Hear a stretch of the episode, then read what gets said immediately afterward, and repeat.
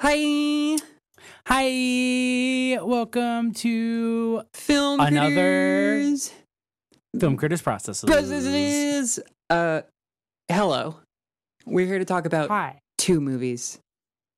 Uh, two very, very, I guess, independent cinema. Um, Yeah. I'm gonna, I'm gonna put this right out here, right now. If you're listening to this and you want to support uh, independent film as well as local theaters, wherever you are, um, we are gonna be putting links down below for basically like I found, I found where you can stream either of these films for money, which is a crazy idea. In- incredible Um, concept. But uh, above these we'll also have them listed sort of like by like eh, a lot of these times the, the streaming virtual cinema thing they're doing is just that like there will be a bunch of pages independently for like this one if you if you stream it on this one the profits or of it or whatever go towards this theater or this theater Yeah. uh, so we're going to be linking off to kind of like where you can see all those. You can just pick a random one if you don't really care. If there's like specific local theaters to you or to your state that you want to be like, oh, I want to see if they're on the list, you can check to see that. Um, but yeah, just if you wanted to check out either of these films, and I mean, honestly, I think they probably are both worth checking out in their own way. Uh, feel free to do it that way because you know independent theaters in general are taking a big hit during all this, but independent theaters especially. So I've been, I personally have been trying to to stream any of the independent films I watch via uh via them rather than just going to fucking Amazon or whatever. Same. Yeah. Yeah. Keep a keep a close ear on on uh, or a, a close eye on the sort of home pages and websites of your of your local of your local indie theaters because yeah they they have um our, ours ours I can say have done a really good job of pivoting into kind of quarantine entertainment era. Um, so we want to support them and we want to we want to see them stick around for when all of this is over so that we can go and uh, watch some unheard of movies from some crazy corner of the world. Uh, Yeah. and uh, yeah, so we watched a couple of movies. Uh, wouldn't necessarily describe them as horror, but they are. They do have some pretty.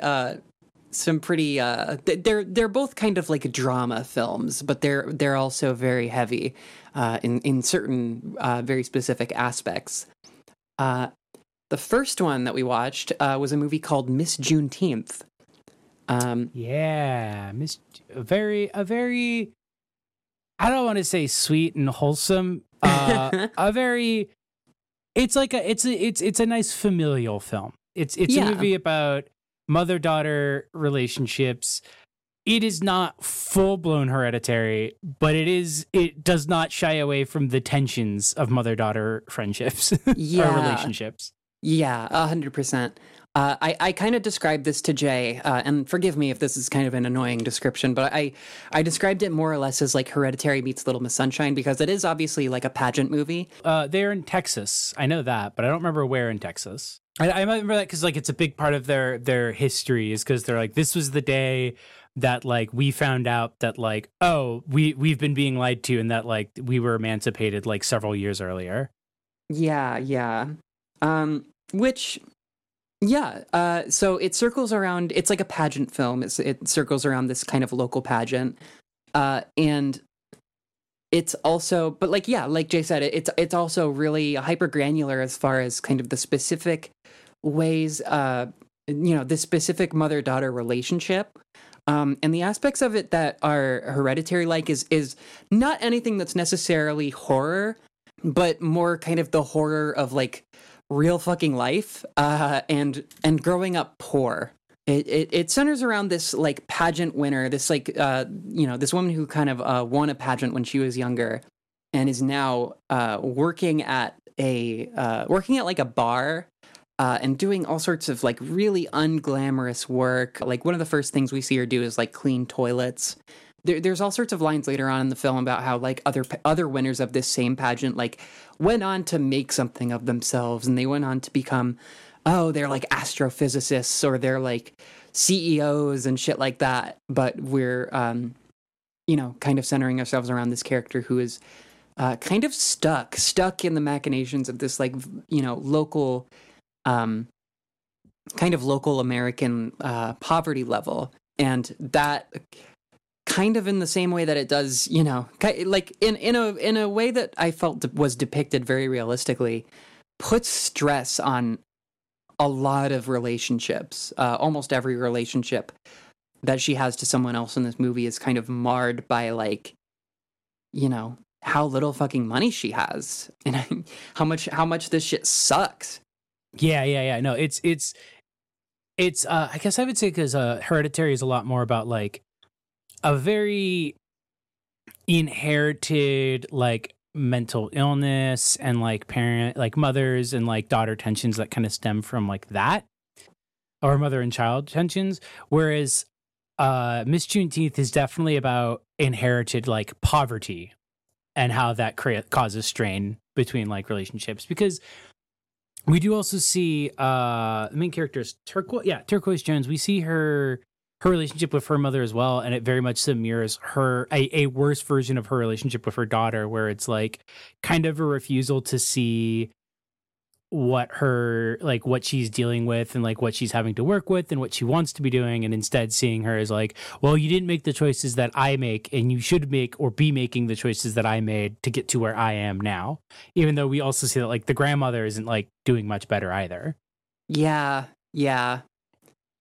God yeah that stuff is also that's that stuff is all really really um really resonant and and really rough as much as as much as you know i don't want to i don't want to compare it too much to little miss sunshine. It does the kind of little miss sunshine-esque climax of the film where you know they they kind of like buck the tradition and they they do something different or her daughter like does something different and does something kind of like unexpected as her um as her performance and ostensibly gets like punished for it but they grow you know closer together as a family.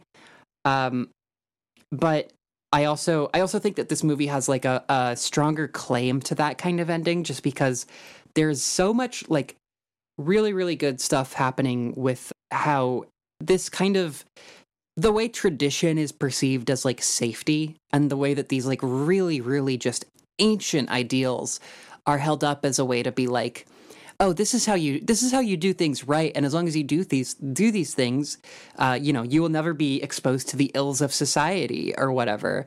When like the the movie also kind of like anecdotally shows like that's not true. Like this shit is like not so much random but it's just like the, you know if you're if you're stuck in poverty like you're not you know there is no genuinely like infallible path out of that. You know what i mean it, it's very it is very like it's arbitrary like how Yeah, yeah. how or if you can get out yeah, fucking absolutely. Um, and you know, it's it's very very tough, uh, very difficult, like thematically, but it's also like, yeah, that's you know, it, it's fucking true, and it there's a lot of um, there's also a, a like. It, it it kind of comes to a head in the the like grandmother subplot where like all of these people who kind of like claim to have their shit together like absolutely don't uh you know? So it's it's definitely like one big uh the the pageant in and of itself is like one big sort of like crabs in a bucket style you know kind of kind of utter undercutting each other and um the like the the really funny scene of the uh the woman who turquoise like beat uh during the pageant that she the pageant that she attended uh really really really good. I, I just i just love all that shit. Yeah no i i think the other thing about that like the the thing you talk about where it's like the people who are putting on these airs of doing better but we see they're not is also like definitely like a, a poor like lower class thing too where it's like when you're when you're poor and like especially when you're like a poor and also marginalized uh like along like race or identity lines you kind of are in a position of like you're looking for someone else you can look down on. Yeah. Because you because you exist in capitalism and capitalism tells you that like you know you gotta you gotta you gotta be looking down on somebody or you're a loser and so uh turquoise ends up kind of turning into that despite her own th- like things. So it's like you see all these characters who are like okay well you know maybe i'm not doing the best but like i'm more stable than her. Like i have a husband or like i didn't have to work as a stripper once. Yeah. Um and i love that that thorough line kind of sewn throughout the film is like people mistaking or remembering that she was a stripper at some point and like how very clearly like upsetting that is to her. And that's why she's like pushing her daughter so much towards this is that she's afraid that if her daughter gets too good at dancing she's also going to become a stripper Yeah. um Yeah. and just like how how clear that like part of the reason that that past for her is so shameful is specifically because it's something that everyone else judged her for and specifically because it's like oh you were miss juneteenth and you threw it away and it's like you know it's it's th- that's that is herself as well looking down on someone else which is women who who do sex work women who are strippers. Like that's that's her looking further down. And so she becomes like afraid of that. It's the film really the film really uses class in a very specific way to examine how even in a small community of people who are all connected and who all have a history together and who all ostensibly support each other class becomes a, a hierarchical organizational way of defining like okay but who's the losers and who's the winners Yeah. Big time. God, which yeah. works perfectly for a film that is built around a pageant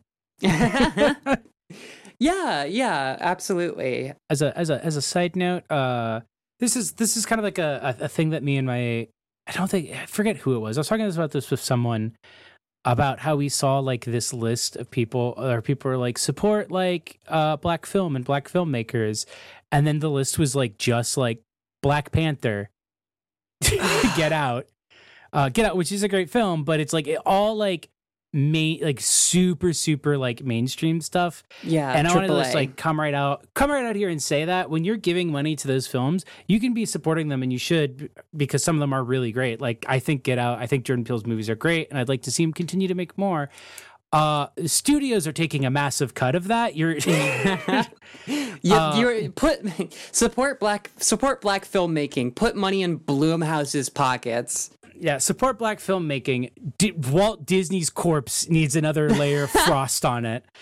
uh, b- but eh, eh, like so we were talking about it and i was like that's like infuriating to me because there are like actual black like like young black filmmakers who like having that kind of support is good uh and miss juneteenth is a fantastic example this is the debut film of channing godfrey peoples and i'm very excited to see what else she does because this film was fucking gorgeous to look at Yeah, there were incredible like shots in this movie. The the poster shot of her in her red dress smoking was just like, ugh.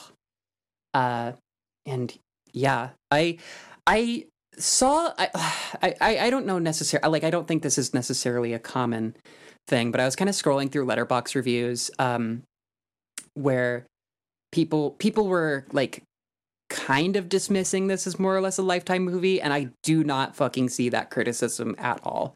Uh like this is like a a perfectly this is like a good movie in its own right. Um that's i i literally can't think of any reason that is other than because it's about a single mother. Yeah. Because it's it's it doesn't have the structure. So like the thing is like lifetime movie structures usually involve like the character either overcoming or su- uh, succumbing to some sort of societal vic- like societal ill and victimhood. And this isn't really about that. This is about a woman's like internal struggle with herself which is like the the fodder like that's basically what most indie films are. Yeah is yeah is a very much so like about a person's internal struggle and how that translates into their interpersonal struggles. And that's a lot of what turquoise is dealing with this in the film you know her own guilt her own shame about like her past about her failures and the way that is spilling out into the way she interacts with her daughter the way that interacts with the people in her community and also the way in which like you know she she doesn't recognize that there are opportunities in her life besides just trying to like relitigate like her past. Yeah. Yeah, and, and and you kind of see her like there are so many uh kind of moments in the movie, uh, especially like with regard to uh kind of the guy that she's with and uh you know the um well the father of her child uh there's like a bunch of tension between her and him. And then there's like this other guy who kind of comes in and is like hey i have money and you are cute. And and she like watching her kind of like watching her like decision fatigue and like inability to really kind of to kind of reckon with that uh like the morality of that situation like watching that evolve um, and kind of dissolve was like really interesting in and of its in and of its own right. Like as as you know as like a microcosm of uh of all of her other sort of like decision fatigue in the movie and trying to figure out like where her self-defining like begins and ends and like how she relates to other people um i also i thought that it was i, I really thought that it was like leading to a much more kind of dramatic ending uh specifically with uh like her kid's dad because uh they kind of play it like he's gonna pull some shit. Like he gets scared off by the guy and then he's just kind of gone for the rest of the movie. Um i'm glad that we didn't see him again to be to be clear. Yeah, Uh, yeah. There is always like that that fear of retaliation uh by like a romantic partner is uh pretty much just never not going to be like an ever present like source of stress. Um you know specifically like for this person in this par- very particular situation. But some stresses just kind of don't resolve themselves. And and usually i kind of have i, I usually kind of take umbrage with uh, movies that don't like wrap things up like that. But uh I kind of think it works. I, I kind of think it works a little bit toward the favor of of that kind of subplot as well, to where like he's still out there, and you know maybe he maybe he's maybe he's becoming a better person, maybe he isn't. I, I think it worked really well too because I felt like uh, the the introduction of those two characters, um, kind of like have this dynamic to the film of like representing like not like a shoulder angel and shoulder demon, but kind of like two different temptations. Yeah, uh, and that both of them sort of offer her like ideas that she had, like like um, oh, I forget the name, the, the name of the man that she's working with, who kind of is like, you know, I have money. It's sort of like, oh, like, am I willing to like be in a relationship with a guy who's like nice, but like isn't really like a dude I'm super into, and am I like comfortable like lying to him about the fact that I'm not into him? yeah, for like the for like the safety of like security that like me and my daughter desperately need am i am i comfortable with continuing to engage with this person who like fulfills me emotionally but is like incredibly unreliable and like consequently is like making my situation with me and my daughter like harder. Like it's it, i really like it because like it, it really shows like this tension she's in where it's like it's not the the sort of typical romance thing of like oh either the the heartless billionaire or like the rugged uh secretly rich uh handsome fireman. Yeah, it's it's like no both of these guys like aren't really going to provide like what she needs in her life but she's feeling torn like she has to make a decision about picking one of them because like that's what you're supposed to do in your life is you have to you have to pick the partner and that's going to be the person who helps you fix your life and put it together. And so i kind of like that like that doesn't get resolved in like a more conclusive way because i feel like a, a part of it is her sort of realizing like oh i can invest down in like my daughter and myself like i i can i can make my romantic decisions based on like what is overall best for us not based on like what is strategically best for us yeah. Which is which is awesome. Just like a a really a really good touch for her to basically pick like neither, like neither guy. and, and to do so without it turning into like a big speech where she's like i learned something today guys uh Yeah. it's it's just you just like you just notice like yeah she kind of is very clearly unsure of, of how to follow like how to follow through with these relationships. And then seeing the conflict between them is like what makes her realize like oh i don't like need to date either of these guys. I don't Yeah. need to rely on either of these people. Yeah, which kind of which kind of goes back to the sort of like paranoia about the uh about the like unknown or like the abject or whatever that like the whole the whole like pageant is trying to uh, kind of position itself against, right? Like you know, uh, because like you know, morals notwithstanding, everyone is kind of just doing what they need to do to survive. Um and you know, the the sort of uh the sort of uh you know outside opinions and the the the sort of uh kind of play acting as a family is is sometimes you know sometimes kind of does a little bit more harm than good uh m- more or less I, I you know or at least specifically in the case of uh this movie this plot this uh preceding of events Uh, as- a note, uh, the the scenes of the pageant, I love how they're just just subtly hyper real. Like anytime we're seeing them do rehearsals, anytime like we see the competition, it like it like feels like a dream sequence, but it's like actually happening. And I feel like it's they're filmed in the same way as like her actual memories and like kind of dream sequence moments she has. Like it's it's filmed in this way to make it feel like it's just slightly unreal, which I I, I thought was like a really good touch to like how because it really underscores like how much this event is like such a big deal in their community to the point that it takes on a like actual fantastical character. Yeah, yeah. I yeah I I, I loved all the des- the design decisions and like all of the kind of subtle character acting of uh, everything that kind of went into uh, everything that kind of like went into the pageant scenes. Um, man, yeah, really, really, really, really dense, uh, and definitely, definitely a lot to be said about uh, kind of like the the aesthetic choices there therein. I will say I feel so dumb that I just realized the the the, the metaphorical parallel is that a big thing they emphasize over and over is that the Miss Juneteenth con thing is about like an event that happened in their Texas community where it was like two years after the emancipation, their the black community there found out that the emancipation had happened, like it had been kept a secret from them. Uh, and so like the theme of that is that it's a celebration of the day that we realized that we were actually free to make choices for ourselves. And that Damn. is what Turquoise is struggling with. but you were free the whole time. Think about it. That's fucking cool, actually. That's like Yeah. insane.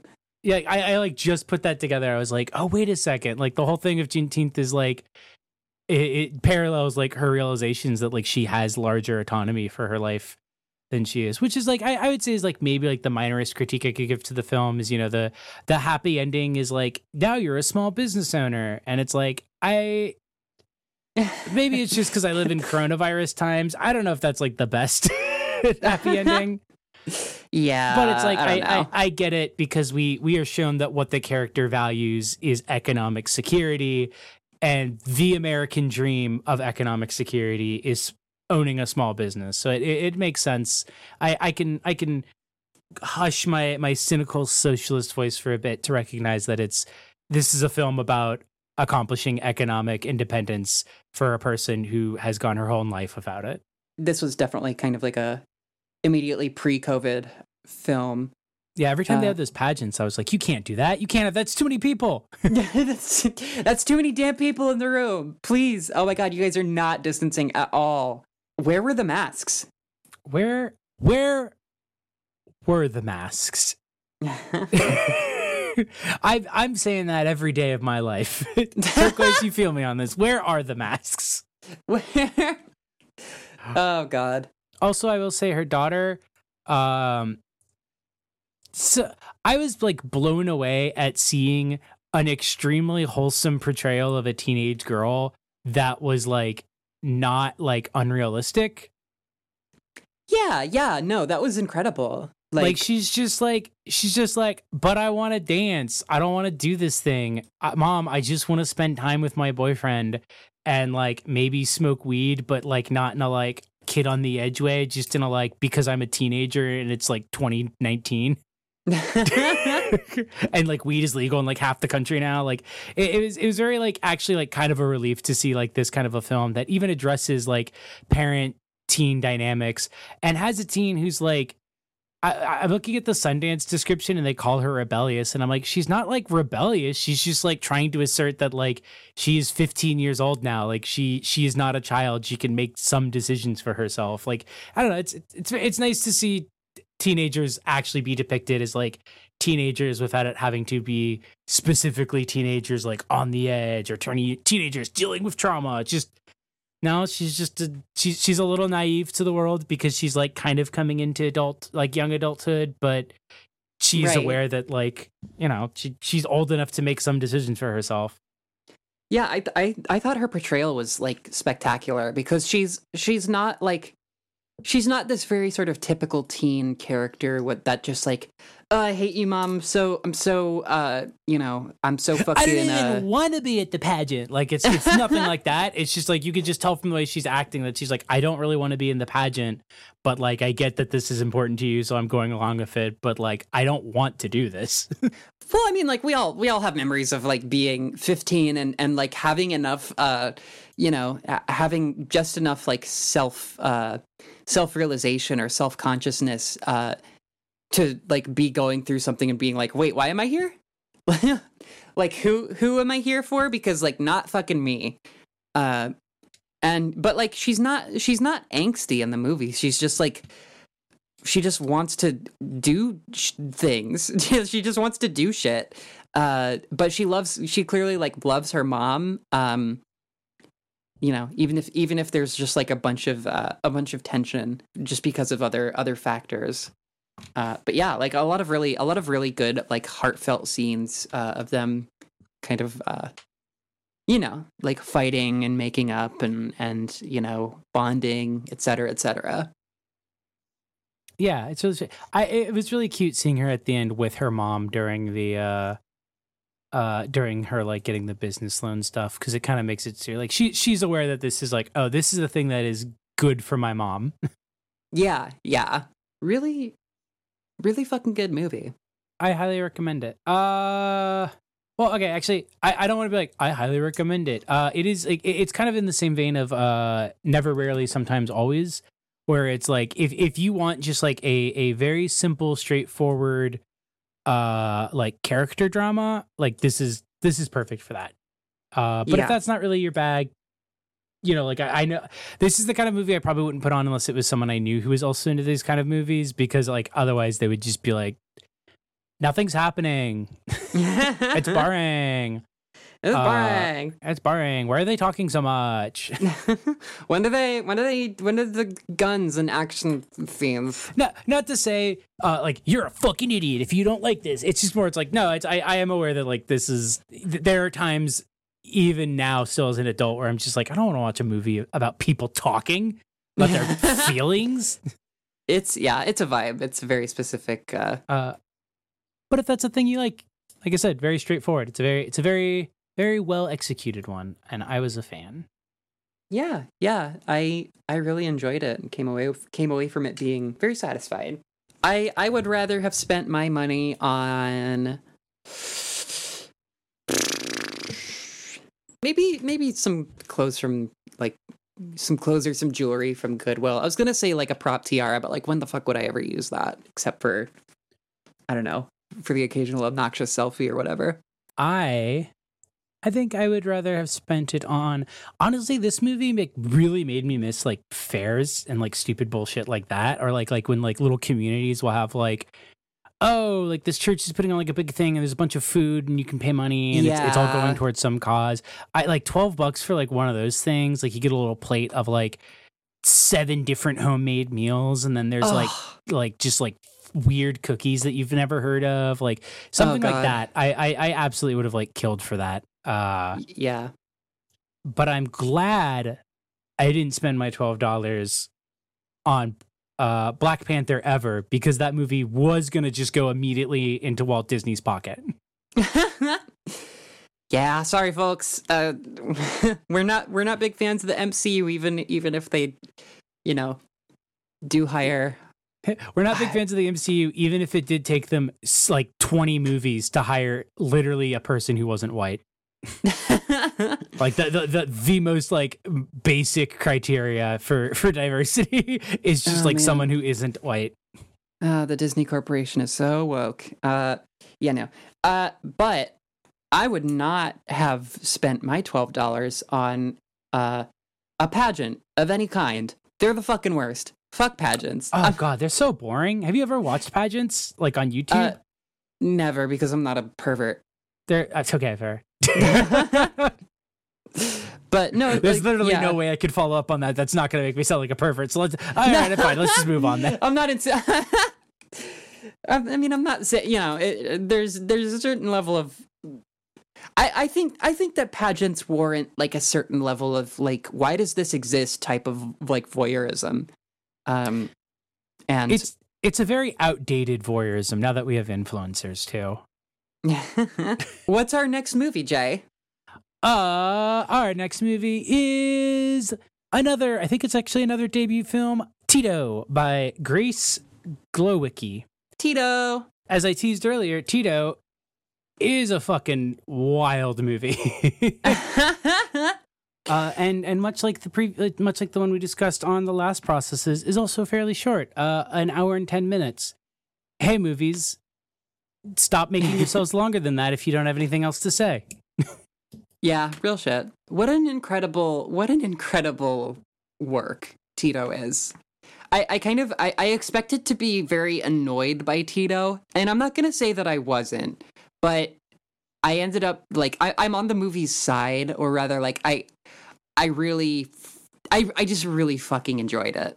Um, Yeah, it is a crazy movie that I don't think a single like it, it's very it's told in a very specific way where like I don't think they have a genuine like real conversation about anything the two characters uh, that this movie is about. yeah. Uh, no, T- Tito barely talks. I, Tito has like a handful of sentences that they exchange with anybody. Yeah. So like you know, it's a very simple it's it's like a really simple sort of political cartoon of a movie.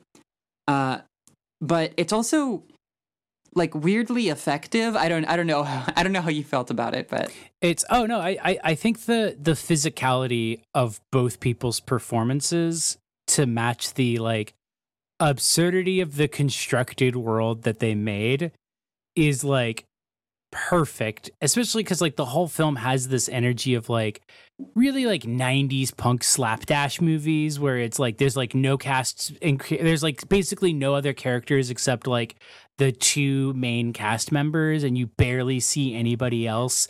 And like off-screen threats are portrayed as like noise and like single hands and like things pounding on windows. Like very very like minimal kind of like film in that way. And so what ends up taking over the film and driving it is like the acting and the emotionality that is brought to it and they act the fuck out of this They- these are these are like Jim Carrey level like physical acting performances, but like played for horror comedy, comedy ish rather than comedy. right. Slapstick horror is like kind of like yeah, it's like the best like slapstick drama is the best way to put it. Yeah. Yeah, absolutely. Um, so I mean, uh, to start to start right off the bat, uh, so the main character Tito is actually uh, the director, whose name Jay just said and has uh, slipped my Uh, mind. Grace Glow Grace Glowicki. uh, Grace uh, who is basically in drag, uh, playing the main character Tito. Yeah, she Uh, she's she's doing like a drag king like Keanu Reeves. Like early Yeah. Keanu Reeves, like like 90s teen heartthrob Keanu Reeves basically. right, yeah. Um, and uh, the character is kind of uh, portrayed as uh, having like some some sort of like autism, some sort some sort of disorder, uh, almost almost to the point of, like there there's like some hints of like schizophrenia, um, and uh, just kind of like hearing things that aren't there, seeing things that aren't there, and really really scared of the outside world. Uh, and so the character like is basically barely functional and kind of like starving themselves and and uh you know uh like suffering a lot and then all of a sudden uh their neighbor just kind of comes into their life like uh this like this like very annoying shitty stoner guy just kind of shows up uh and like cooks him a meal and is nice to him uh and then almost immediately starts taking advantage of him uh and like you know and, and and like yelling at him and just being really unchill and shitty and weird uh which like felt I didn't I didn't want to say it felt familiar, but it definitely felt like the sort of uh emotional palette of like getting into a certain type of relationship with another person. It paints like a really evocative portrait of like a very specific dynamic.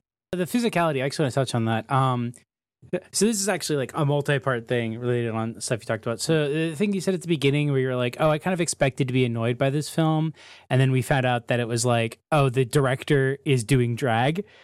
Um, I think it's because the trailer kind of deceptively suggests, but it also kind of is like it feels like one of those movies that um uh like a dude would make that's very like, oh man, like what if the world was just like fucked up, you know? Because like the world Yeah. is fucked up, and like what if that was like like you just had to like you were like a dude who couldn't talk right, and you had to like use a whistle to like get out of trouble, like that be, and then like a dude comes into your house, like wouldn't that be wild? Um, and the problem is that Grace uh, Glowicki, this is a great film. I'm gonna watch one of her short films actually after this because I am interested. Uh, great director.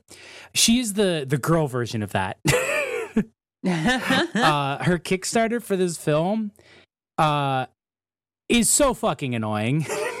oh my god. it's it's it the thing is it didn't make me like dislike the film it actually made me like the film more because it gave me more of an insight into like why certain choices were made but it is very much like it's so the film is essentially about like rape culture and like she was like hold on, let me let me read the the quote from it my aspiration with Tito is that it encourages empathy across gender lines for the fear foisted upon female bodies by sexual predation.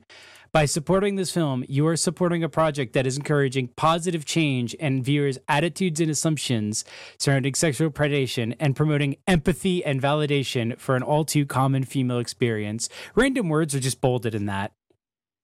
Oh, okay. You know, Um, so I uh, and then in explaining why she's doing cross gender, so I decided to use cross gender acting, i.e., to re- reappropriate the experience of women as prey as the male creation and male problem that it is. Um, and then she like makes a note that like Tito is not a trans man. Like Tito is is me playing a cis man. Please do not read this character as an attempt at portraying like trans masculinity. That's not what this film is about. Uh, right. It's very Which, to be fair, I I didn't get those vibes at all. I I, I did I did think it was like a classical stage kind of like drag performance of his character. Yeah, same. Like, like, to be clear, that is definitely not her. It did, that part didn't doesn't read as her covering her ass. That part clear like reads as her like clarifying for in case it comes up. But it she definitely is playing the character as as just a just a fucked up uh cis man. So it's like this this reading is like wow this is like this sounds like it would be such an annoying film um but the way that ends up coming across in the film to me is that the way she sort of translates that is like a much is not to deny you know that like men don't don't face that because she does acknowledge that in her write up here as well. But to sort of like well what kind of predation do like a lot of men like experience?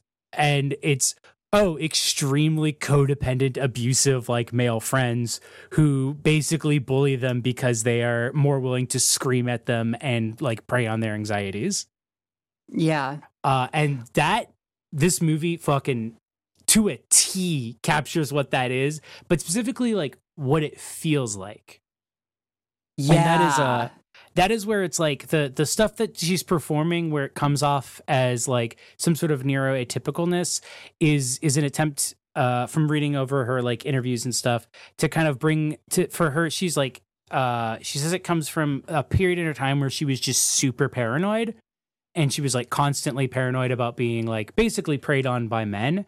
And so she wanted to bring that to the character and she says like to her what it made it feel feel like like she was like bending herself in and like trying to like make herself as like small as possible which is why Tito is like has a hunch and is like constantly like shrinking down and like shaking is that it's, she's trying to bring a physicality to that anxiety anxiety I think the fact that it reads as like neurotypical like definitely works with the dynamics that the film is exploring Mhm. uh, but it did give me like a bit more pause of like, uh, I mean, but at the same time, like, it does at times read a little mocking of those kind of mannerisms. Yeah, for sure. Uh, and I, I think that's a your mi- mileage may vary thing. I, I, I have very, very limited history with being like visually or like physically perceived as like neurological. Uh, I, I had like shit, like neurological shit when I was a kid, but so I was kind of able to recognize and identify with that. But I again, I'm not a person who like you know has issues like dealing with like physical symptoms of autism. I'm not a person who has issues of becoming nonverbal or not making eye contact. I I can't speak to how f- much this portrayal captures that experience correctly. Uh, mm-hmm. So I, I, would warn if someone's going into it that they're maybe watch like the trailer online and kind of figure out if you if you feel like the film is going to maybe come off as a little too mocking. I I I want to say it didn't, but I I don't have the experiences to say for sure if it didn't. Yeah, I, and I mean, eh, yeah, I don't know. That's interesting because I kind of got. I, I guess I got like a very different read on the movie. Um, oh, really? Like, like what read did you get? Well, for one thing, it didn't it didn't really seem so much to be well well the movie itself doesn't like center uh like the presence of women uh which is probably you know on purpose. Um it it it seemed more to be like about the concept of codependency and like uh, that like specific type of friendship you know more than anything else. Uh but i i will say that like I, I'm I'm kind of understanding what she says, uh, specifically with regard to like the nightmare scene of them like looking at like 3D CG animated porn together. Oh my uh, god, the, the, the most like if you've ever gone onto like a like a, a I guess normal person porn website, the like click here to fuck yeah. 2B from Nier Automata. Uh, like it's that. it's like literally that shit. Just like horribly rendered giant dicks and like SFM models like grinding against them. Yeah, like that shit is genuinely uh profane and disgusting. So like I do I do understand not to not to porn porn shame anybody. I will. Uh but like who who who really does need the like endless like gifts of uh you know video game characters getting tit fucked uh, in impossible positions. More to the point, like I, I I do also kind of in retrospect recognize like uh where the movie is kind of like drawing a line between like that content and and just like the the sort of uh uh commodification of uh, pussy in air quotes. Which, by the way, funniest scene uh, in any movie ever is when the the uh, actor for his neighbor is just like talking about pussy and going out to get pussy and he just gets more and more like just completely insane and he gets like, like angry at the concept of pussy. It's it's it's it is incredible scene. Uh the, the character's name is literally just like the friendly neighbor. Um the actor i know is is like a friend of grace's ben petrie is the character is the actor's name. It, yeah. It, incredible match of like two Tito's like kind of cringing like internal like acting. Ben is all external acting and it's so good. Yeah. Yeah, really really really big contrast between them. Um which was uh very effective uh, especially with with the just absurd pelvic thrusting and that, that that was incredible. That man was like that. He looked like he was popping his like hips in and out of place. Like he. that man. That yeah, man was... fucks like he's trying to stop a sinking ship. God.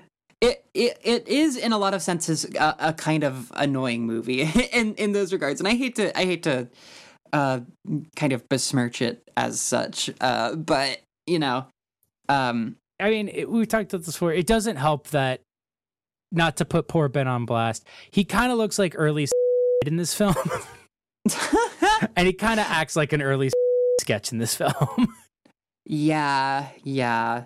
Just the very, very, very specific, like grooming someone to find your like screaming idiosyncrasies like acceptable uh you know an acceptable way for a human being to act yeah just just um, like and that's I think uh, that's like a big theme in the film that kind of ends up really working where it's like see reading their their thesis and then being like okay I kind of see how that leads to what we we see cuz like a lot of what I got out is like yeah it's like intermale non-sexual but kind of weirdly sexual like platonic though like grooming where it's like oh, you're a loser. Well, I'm good at tricking you into thinking that I'm not a loser, but I'm meeting you at the place that you're at. But it's really just so that I can like exploit you because I'm like a just a just a more charismatic loser. That's the thing about the movie that that gets me is that it's like we've all we've all met this fucking guy.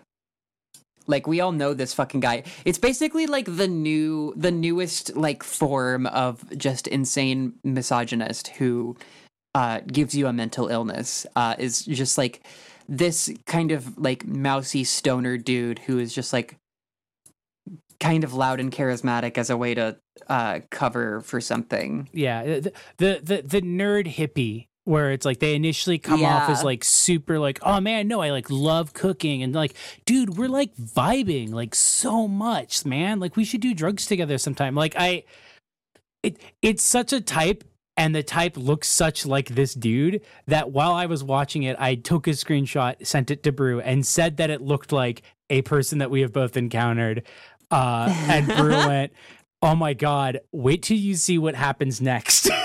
because, because he is that type of person. Oh yeah absolutely fucking big time. Like, and, you, and you it's can, like if you look at this guy and like think about like any of the stuff we've said, you'll look at this guy and you'll be like, oh, I've met this dude. Like, you might not have gotten friends with him, but like you've seen him at a party. He was smoking weed as well, and he was at some point claiming to be vibing with someone who has exchanged like four sentences with him. Yeah, yeah, a hundred percent.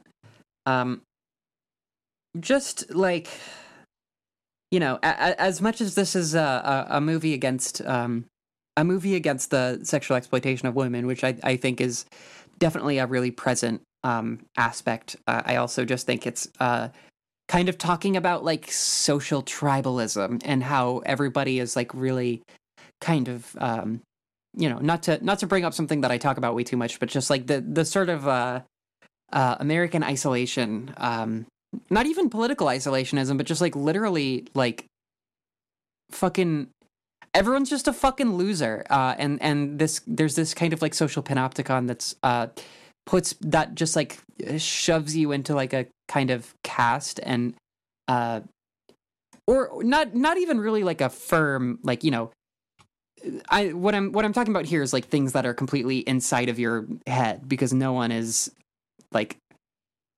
like the social sort of like determination of anybody's like social worth is like false. it, it is like a, a completely bullshit concept.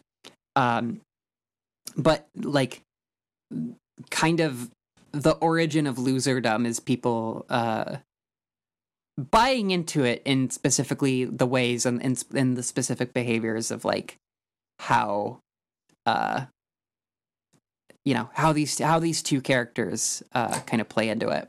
It it it really kind of like uh to like the sort of that digital panopticon where it's like everybody is made into a loser who has to go into their tribe of losers and then those losers compete to see who can be the top loser. Um, right. Very ties into a, a, a p- political theory book I read recently called it's very short psychopolitics. If you can, you can probably find an easily pirated version online. Uh, but one of the things it talks about is uh, how neoliberalism has kind of moved away from the biopolitics of Foucault to the psychopolitics, where one of the things it tricks people into is just constant self improvement. Uh, right. For the purposes of being better at capitalism, not for the purposes of things you enjoy doing, but like constant like self monitoring and checking yourself and like, am I being a loser basically? And like, that's what this movie is, is because like, you know, uh, friendly neighbor doesn't show up to help Tito like be happier in his skin and feel less afraid of people around him. He, he shows up to make him feel more validated and thus be like, oh, you need to do the, oh, you haven't had sex. I need to show you how to have sex. Oh, you haven't looked at bad porn. I'm going to show you disgusting porn. oh, you haven't smoked God. weed? Dude, I'm going to force this joint in your mouth because you need to smoke weed.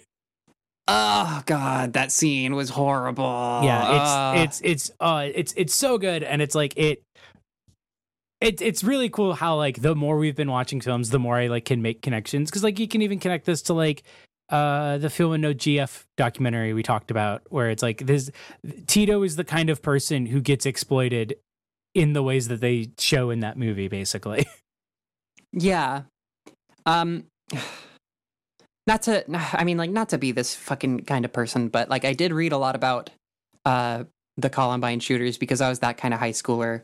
Uh and I mean like I I also was like really I think anybody like that was a really weird time in history because like I uh basically the reverberations of Columbine um you know, not to bring up fucking Columbine while we're talking about trying to talk about a fucking movie. No, no, no, But- fine. No, it, it, it, Like it's relevant. yeah uh, like the reverberations of that like affected every like everybody who was going to school in the united states to where like i i would just be like drawing something. Like when i was like way too young to even think about like guns or the concept of guns or the idea even of bringing a gun to school i would have shit ripped out of my hands and be like you're you're violent. Uh, and i'd be like oh okay. This movie portrays um ostensibly the type of dynamic that like Eric Harris and Dylan Klebold had with each other, where like one of them was ostensibly like a depressed person, like a a you know like a very a very lost um and and quite literally like mentally ill individual. They were both uh, you know mentally ill generally. Uh, but like one of them was definitely like the instigating party and who like groomed the other and and kind of like brought him along for all of this like violence. And that's that's something that we see kind of play out um in in you know kind of a psychosocial uh sense uh among among men uh and among people in general kind of all over the place. Um but it's it's it's played out in a very large scale in the big huge quotes here dating scene. Um which as we see in this movie they're not really they're obviously not trying to date yeah. uh, you know they're they're just trying to consume a commodity uh vis-a-vis getting pussy uh which is you know its own its own kind of social uh and moral ill the the weird like lie that they come up with just like oh yeah we're gonna say we're in a band. And then the lie comes up with to explain tito is like T- tito's like a he's like a he shreds when he's on stage but you know he- he's gotta he's gotta reserve his strength for that. So that's why he's very clearly extremely uncomfortable and avoiding eye contact. I like that even in that scene you don't uh you don't actually see the like you don't actually see the women yeah like there like there there are no women in this film to the extent that even when like the characters are talking to women, we don't see or hear them. We just can tell from his facial expression that they don't believe him and that they are walking away from him because he is gross. yeah and i think um you know I, I i just i just think that that's like i mean like it's it's a really fun touch it's like it's it's uh it helps the movie with uh the movie kind of feels a little bit like a one act um and if anybody knows me that's that's my type of shit uh that's uh the one know. and done act. We don't need any more acts. yeah, for real. Um, and uh, you know, I almost wish I almost wish there were more movies that were that were kind of like that. Um, but yeah, like it didn't really try to uh, concern itself too much with, uh, you know, with with trying to be fucking believable or, uh, like it, it was it was style it was stylistic. I I would say uh, in, in every regard. There were parts where I so weirdly we talked about another movie um that was like there's there's a lot of movies coming out that kind of feel in response to other movies. Uh, and a weird thing that I picked up on was that I kind of feel like this movie was a response to Under the Skin. Um, oh. a lot of similar imagery, a lot of uh, a lot of similar like weird use of like lighting, uh, and like a very um, also just a very uh, kind of psychosexual like uh, delving into one you know one specific individual character.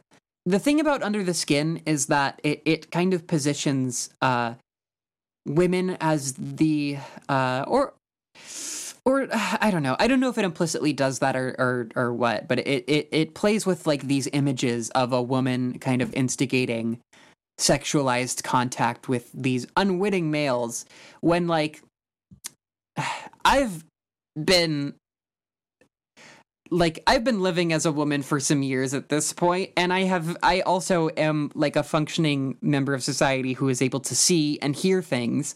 So I know that that is not necessarily that that is like a fantasy. Uh, that you know men are routinely kind of like the instigators of attention and harassment and um blah blah blah blah blah like um, that's not to say women are like morally pure or should be or anything like that but it's just like It's just Uh, it's just yeah, like the the the, the way social shit plays out is like women when you hear about cases of women initiating and like sexually harassing in that way, it's usually with like a with a power dynamic yeah on top of it.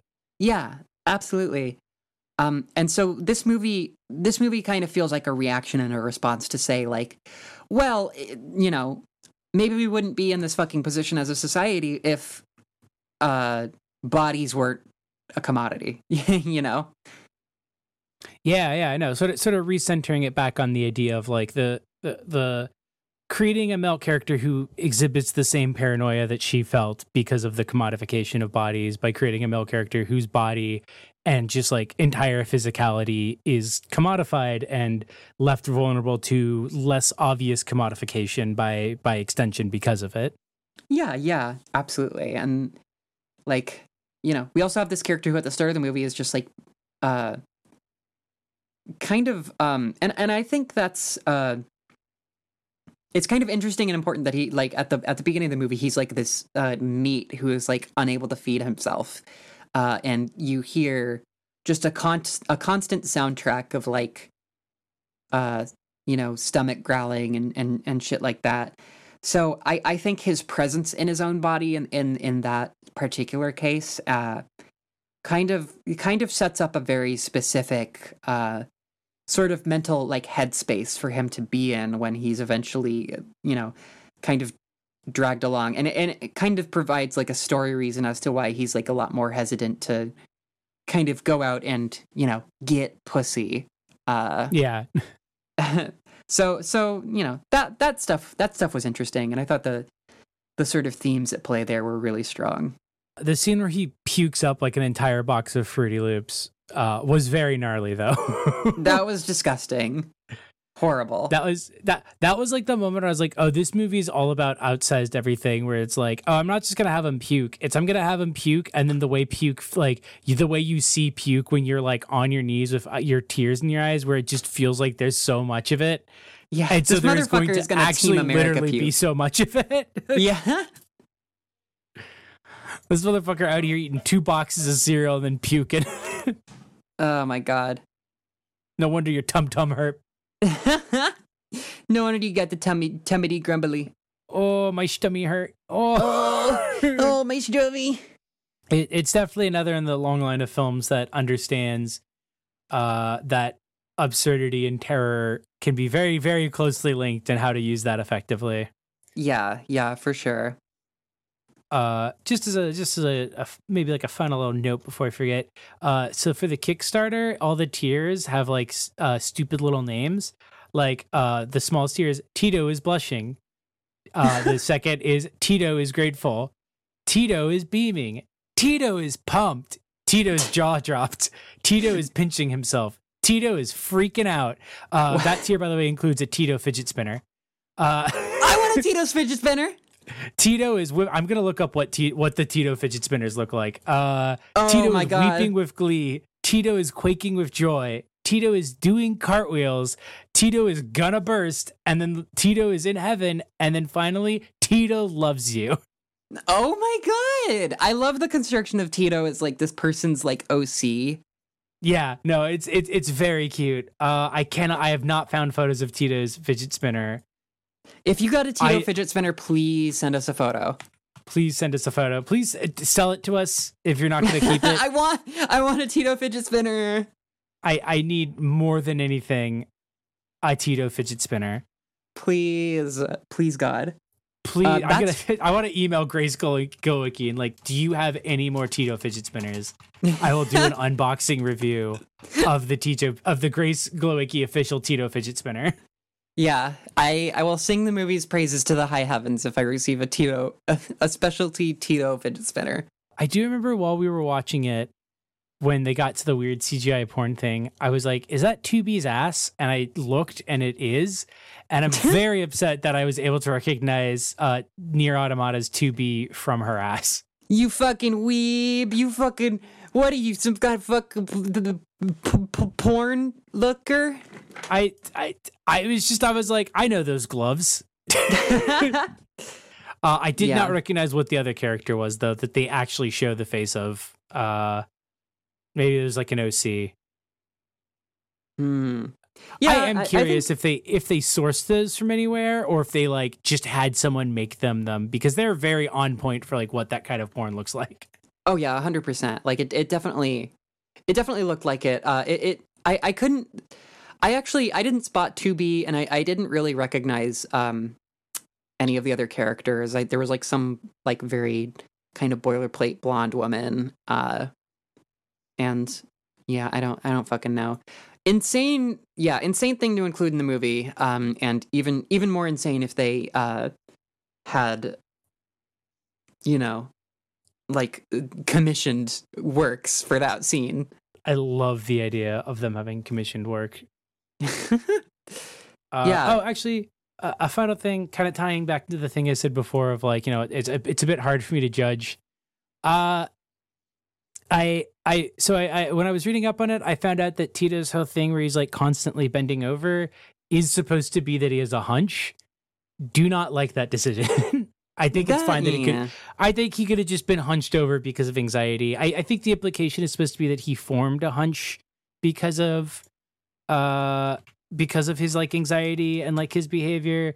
But it, it does feel weird to to give a character uh like implied physical dis- disformity as part of their like character flaw. Yeah, I don't love that. See Um, that that stuff that that's the kind of that's kind of the pitfall of um I, I don't know like a certain type of magical realist filmmaking that I I I, I struggle with sometimes because like you you have to accept at some point that you're um to a certain degree just as poisoned as like the the societal ills that you're trying to point out. Uh or or or like poisoned in a very very different way uh just because like i guess you could make a point about um the relationship between deformity and uh kind of incelness or whatever. Uh, Oh, but yeah, i don't yeah. think that's a very I, I i just don't think it's as interesting from someone who isn't like from the inside of of of that yeah know, so, someone somebody who uh, having seen photos of uh looks looks like a like a, a normal happy white woman. Yeah yeah yeah Uh, exactly. and, and as such maybe maybe should not play a character of a physical dis- uh, disfigurement uh who is a pathetic loser Yeah. uh, yeah, I- we're, like I said, we're it's like canceling it's like you, Grace. like I said, it's it's just like a weird thing that like is barely even in the text of the film because it just comes off like her character is like constantly like cringing down, but is apparently supposed to be that the character has uh uh, uh like a hunch in their spine. That's eh, that's lame. It's just, I mean, like, yeah. To, like to be like clear, I said before, it's it's a great film and it gave me interesting insight into it, but it's like also like uh like the director is kind of does kind of say some annoying things in interviews that are like, all right, come on, like yeah, yeah, you, you don't need it. This isn't your like film thesis. This is a, a movie. You can let it. You can you can let it talk for itself. yeah, yeah, absolutely. what would you have rather spent your twelve dollars on? Um, I would rather have spent my twelve dollars on. I mean, the food in the the food in the movie looked pretty fucking good. I I do. right? I would want to get like a, a platter from a diner. Oh, that was like that was like some yeah no that was like some like uh what's that fucking dude's name Miyazaki ass food. Yeah. And maybe it was just kind of after, like, being framed after, like, a, a scene of someone vomiting up, like, two gallons of uh, fucking Captain Crunch or whatever. Um, but it did it did make me hungies. Uh, I am sending you an image that I do want to make sure is put in this video of Grace uh, Glowicki uh, at some sort of like TIFF film festival thing wearing a hat that just says movies. Oh my god! Hold on. I came across that while I was looking stuff up, and I was just like, "This needs to be in our video." I love this photo so much. This is genuinely iconic. This is a fucking Yeah. look. Hell fucking I yeah. like movies. movies. That I- that that picture is film critter. that's our brand. I I love. Wow, that's an incredible image. I I love that hat. Um, incredible. Uh, Uh, what would you Gra- What Gra- would you rather Grace, have? You're uncanceled. We're uncanceling you officially. Thank you for wearing your silly little hat. I I loved it. Uh, you know Um, what? That's what I wish I would have spent my twelve dollars on. I want to. I want that hat. I want this movie's hat. This this is just making us like want the. I want the Tito fidget spinner. I want the movies hat. J- Grace, please start a fashion line. Yeah, no, actually, yeah, I I, I would have spent my twelve dollars on the Tito fidget spinner and or movies hat. Uh, I'm glad I didn't spend my twelve dollars on a gas station fidget spinner or like the cover for like a really whack club where Oh, like yeah. that dude like or, or like like the entry door fee where like I get cornered um by sorry I mean the the guy from uh from from this movie the neighbor Um, yeah. I mean that guy exists in every club. He's just wearing different clothes. He's, yeah you know. he, he he's he is everywhere in Seattle thankfully he does dress like that in Seattle so it's pretty easy to spot him uh, maybe a few more of those like maybe a bit more patchouli oil and those like scarves like Oh, that yeah. uh, uh you know like the kind of scarf i'm talking about Yeah, I do. Oh, I do. Um, I would not rather have spent uh twelve dollars on uh source filmmaker porn. Um, because you know what the what the fuck is that? and I, that's just still your they just it's also like why spend money on that when i can guarantee you the same quality is being made like for free like Why spend money on it when you can't fucking escape it? Yeah, yeah, exactly. I would spend money to make it go away. There are like hundreds of gigs of it being spent every day. Like Google is probably currently trying to research ways to like dist- like keep it from being produced because it's just eating up data in servers. Yeah, some sort of Google MK Ultra campaign to make everyone stop being horny. Source filmmaker porn is like literally so ubiquitous that like in whatever cultural fallout will happen, like archaeologists statistically something that will be preserved will be just like Mercy from Overwatch getting just like fucked apart. I think that's the uh I think that's the legacy that humanity deserves. I think we've Yeah. dug our own grave there. That and Tito fidget spinners, all that's going to be left. well, great. Um yeah, so yeah, we enjoyed talking about these movies. These are both wonderful. We have an, another uh, three free episode that's probably already out. I think that one's coming out before this one. Um, but uh, keep an eye out for uh, that. We've got Film Critters Throws It Back, our $5 and up patron exclusive show where we talk about older films. Um, Jay, why don't you tell them what we're going to be talking about for we are going to be talking ab- about uh parent we're talking about conspiracy theory films and the winning vote was Jacob's Ladder which I foolishly promised to do the original and the really bad remake. So we're going to be talking about both of those and we're going to talk about, about how conspiracies have changed in the past 20 years. Yeah. Uh, by So the way, if you didn't be- know that there was a remake of Jacob's Ladder, uh, there was, and I've already seen it, and it fucking sucks. And if you want to hear more, you can you can, you can come join our come join our Patreon. We got a lot. We got a lot of we got a lot of fun little videos like that. Yeah. We got a Forrest Gump video that got both our Twitters uh, DMCA'd. yeah. Uh, we also have last month. Last month's uh, pa- uh, patron exclusive throws it back episode was uh, about uh, propaganda, um, and we talked about Zootopia and Dark Knight Rises, and that was a lot of fun. So yeah, if you if you join, you get uh, you know access to the to the freaking backlog back there. You get to hear us talk about all sorts of crazy stuff. Um, and uh, yeah, and we've got more more stuff in the pipeline. We're watching movies all the time here in quarantine. Yeah, there really there really is just not much else to do. Fuck it, right? In addition to Patreon, don't forget if you, any of these movies sounded like something you'd want to see and you haven't seen them already, in the in the description. We're gonna have links to to places you can go to see if there's any local theaters near you, or just pick a random one. Just support independent theater, bitch. Bitch, fucking do it. Don't ask questions. Support the arts. Pussy. Um. Yeah. Thank you so much for joining us. Uh, my name is Baru. My name is Jay Bearhat. Mm, bye. Bye.